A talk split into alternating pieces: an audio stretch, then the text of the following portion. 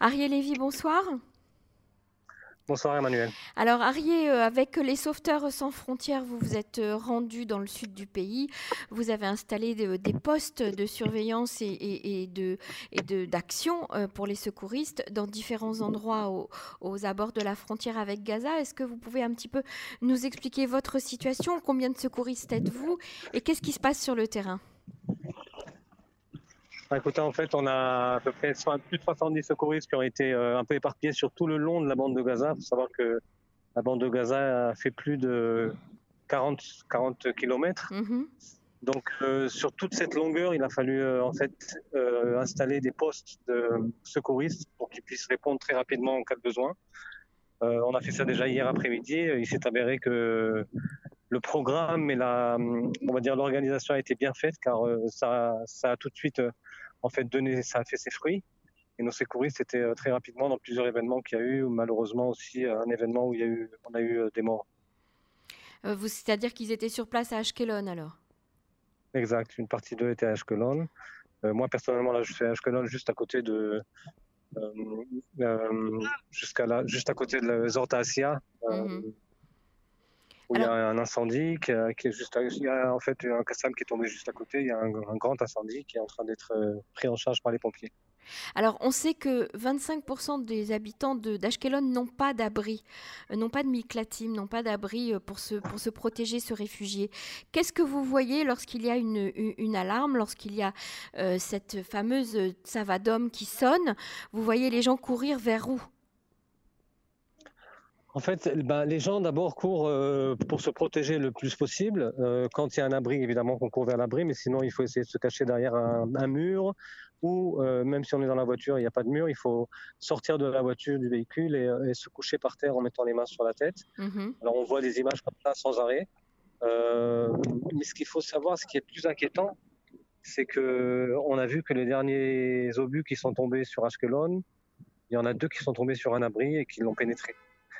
Donc euh, ça, ça nous, ça nous inquiète, ça nous inquiète énormément parce qu'on remarque que malheureusement, euh, même des gens qui peuvent dans un, être dans un abri peuvent être touchés par, euh, par ces, on va dire ces scuds, moi je les appelle plus des roquettes, qui sont très puissants. Euh, c'est plus les petits, les petits Kassam qu'on connaissait il y a quelques années. Mm-hmm. ce sont des, des, roquettes assez importantes avec une puissance et un poids énorme qui a réussi à pénétrer même des abris qui ont 40 cm de béton armé. Donc ça, c'est assez inquiétant. Est-ce que ce sont deux anciens abris qui n'ont pas été euh, euh, rénovés ou est-ce que ce sont des abris récents?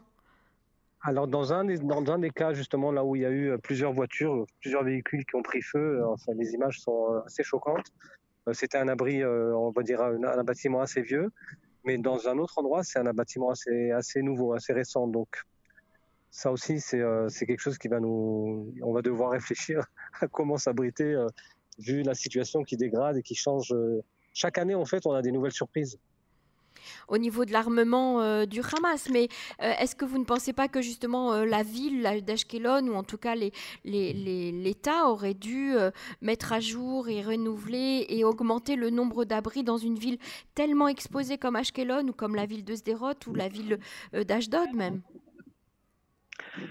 Écoutez, le, problème, c'est que même quand on a des abris, encore une fois, on voit que c'est pas toujours euh, ce qui aide, ce qui aide à être abrité. Mhm. Mais d'un autre côté, il faut savoir que c'est quand même un peu nouveau. C'est cette, euh, on va dire, cette violence qu'il y avait à Ashkelon la dernière fois, lorsqu'il y a eu la dernière, euh, les dernières attaques, Ashkelon n'était pas aussi attaqué que cette fois-ci. Mhm. on, on, a l'impression que le Hamas a décidé de mettre, de miser tout sur une ville de concentrer toutes ses forces sur une ville parce que faut savoir que depuis, depuis ce matin, il y a à peu près 100, 100 roquettes qui sont tombées sur Ashkelon. Ah oui, tout à fait. C'est quelque chose qu'on n'a jamais, on jamais vécu et, euh, et donc est-ce qu'ils se disent que plus on va en tirer d'un coup, moins, euh, moins les, les, les, armements de défense d'Israël seront euh, efficaces? En tout cas, c'est ce qu'on commence à remarquer. Et comment vous sentez la population autour de vous, euh, Ariel Lévy vous, euh, Les gens sont affolés, les gens arrivent à assumer la situation. Euh, est-ce que beaucoup déjà sont partis, ont quitté la ville peut-être? Non, on voit, on voit beaucoup de circulation, les gens continuent à rouler. D'ailleurs, là où on était tout à l'heure, où il y a eu une roquette qui est tombée juste sur, sur un bâtiment et a brûlé, comme je vous ai dit, plusieurs véhicules, et, et c'est vrai que les images sont assez difficiles à voir. Bah, les gens, comme d'habitude, passent, regardent, descendent de la voiture. C'est euh, bon, c'est un peu l'israélien. C'est beau, c'est l'israélien. Et bon, ils se posent des questions. Ah, comment ça se passe? Comment ils ont fait ça? Il euh, n'y a, y a, pas une, il a pas une angoisse. On remarque pas une, angoisse ni un, affolement. Les gens sont euh, peut-être que c'est encore une fois, peut-être que c'est une, une, réaction l'inverse, plutôt de montrer qu'on a, on n'est pas, on n'a pas angoissé, mais pour couvrir un peu justement ce, cette angoisse qu'il y a. Mmh Alors, euh, j'ai envie de vous, de vous, dire quand même, de vous poser cette question. Après Méron, où vos secouristes euh, ont déjà été terriblement éprouvés, ont, ont travaillé très dur, là aujourd'hui, ils se retrouvent face à une situation euh, de guerre. Comment comment vont-ils? Comment, comment vous les sentez, Ariel Lévy? Écoutez, il faut savoir que la grande différence entre ce qui s'est passé à Méron et ce qui se passe ici, c'est que on a un ennemi. Là, on a un ennemi qui nous vise. Donc, il y a une union qui a dans le, dans le peuple où tout le monde sont ensemble et s'entraide. Euh, là, on était tout à l'heure euh, debout, de, comme je vous ai dit, à côté de l'incendie, euh, et plusieurs voitures se sont arrêtées pour nous demander si on voulait boire, si on avait besoin de boire. Mhm. Il y, a, y, a, comme tout le monde sont ensemble, donc il y a quelque chose qui unit tout le monde. Et en plus, on est un peu préparé, c'est-à-dire même quand on a une alerte et on doit courir vers courir vers un, endroit où c'est tombé, il y a des blessés on a les trois ou quatre minutes où on se prépare en sachant on va vers un événement où il y a un scud qui est tombé, qui a peut-être des blessés. Alors Cameron, c'était la surprise complète. Et jusqu'au même pendant que les gens soignaient, ils ne savaient pas à quel point la catastrophe est grande. Ils ont réalisé ça seulement après, quand ils ont appris qu'il y avait 45 morts. Donc, il y a quand même des, je vois plusieurs différences, euh, surtout pour les secouristes. Mm-hmm. euh, je pense que, que le, leur réaction, on va dire post-traumatique, sera différente. Et en plus, parce que malheureusement, nos secouristes sont malheureusement très habitués, sont assez habitués. Ils ont, ils sont, ils ont beaucoup d'expérience euh, dans tout ce qui est euh, euh, attentats, attaques terroristes, etc. Donc, mm -hmm c'est pas la même chose que comme à Méron où comme on s'est fait écraser nous-mêmes. Voilà, voilà, comme un accident qui s'est passé à Méron. Mm -hmm. euh, Ariel Lévy, euh, vous avez l'habitude hein, du terrain, vous avez l'habitude de, de, ce genre de situation. Euh, Qu'est-ce que vous ressentez aujourd'hui? Est-ce que vous avez l'impression qu'il va y avoir encore une escalade euh, de, de, la violence ou est-ce que les choses peuvent euh, se calmer assez vite? Est-ce que vous pensez qu'un cessez-le-feu est probable? Là, je pense que dans surtout dans les 24 heures qui arrivent, non. Euh, je sais que même Israël n'est pas intéressé à un cessez-le-feu.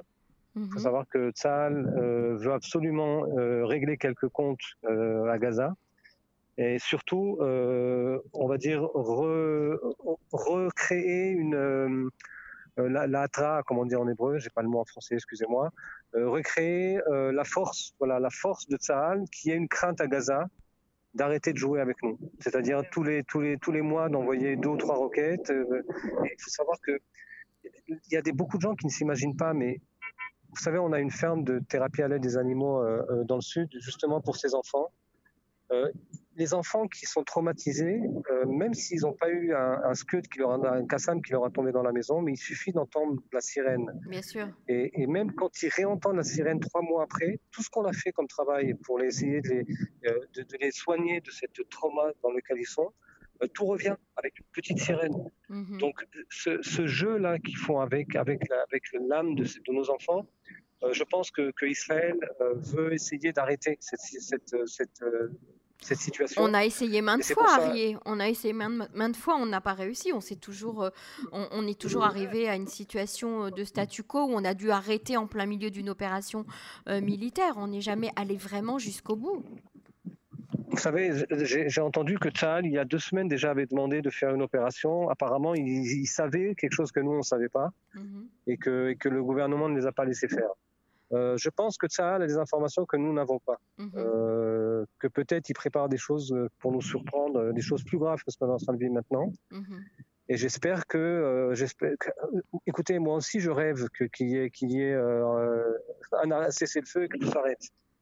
Mais on sait très bien que on a affaire avec des gens en face de nous qui sont pas, ils raisonnent, ils raisonnent pas comme nous. -hmm. Donc des fois, il faut se servir d'outils euh, qui sont différents que les outils que nous, notre raisonnement à nous. Est-ce que le moral des troupes euh, est bon, euh, Ariel Lévy, pour euh, chez les secouristes Le moral est extraordinaire, extraordinaire. Ils sont tous euh, en ce moment sur le travail. Hier soir, on devait faire un barbecue qu'on a malheureusement dû annuler parce qu'il y avait trop de trop d'événements. Mm -hmm. J'espère que ce soir, ils vont nous laisser tranquilles pour qu'on puisse faire ce barbecue et laisser les, les jeunes un peu, euh, un petit peu de guitare, un petit peu de, de bonne bière et de bonne viande parce qu'ils en ont besoin. Ouais, bon, on vous le mais souhaite. Si, si on Si ne pourra pas, ben, c'est parti remise. c'est parti remise, on le fera de toute façon. En tout cas, et là, on, est en route, vers Netiva pour essayer de, d'encourager les soldats qui sont, qui sont groupés là-bas. À la frontière, à la frontière devant Gaza. Voilà, et leur, leur montrer que le peuple est là avec eux en espérant qu'ils ne vont pas devoir rentrer parce que c'est ce qui me fait plus, le plus peur. Tout à fait. Merci beaucoup Ariel Lévy pour ce témoignage et bon courage à tous les secouristes de Sauveteurs sans frontières. Merci. Merci Emmanuel. Au revoir.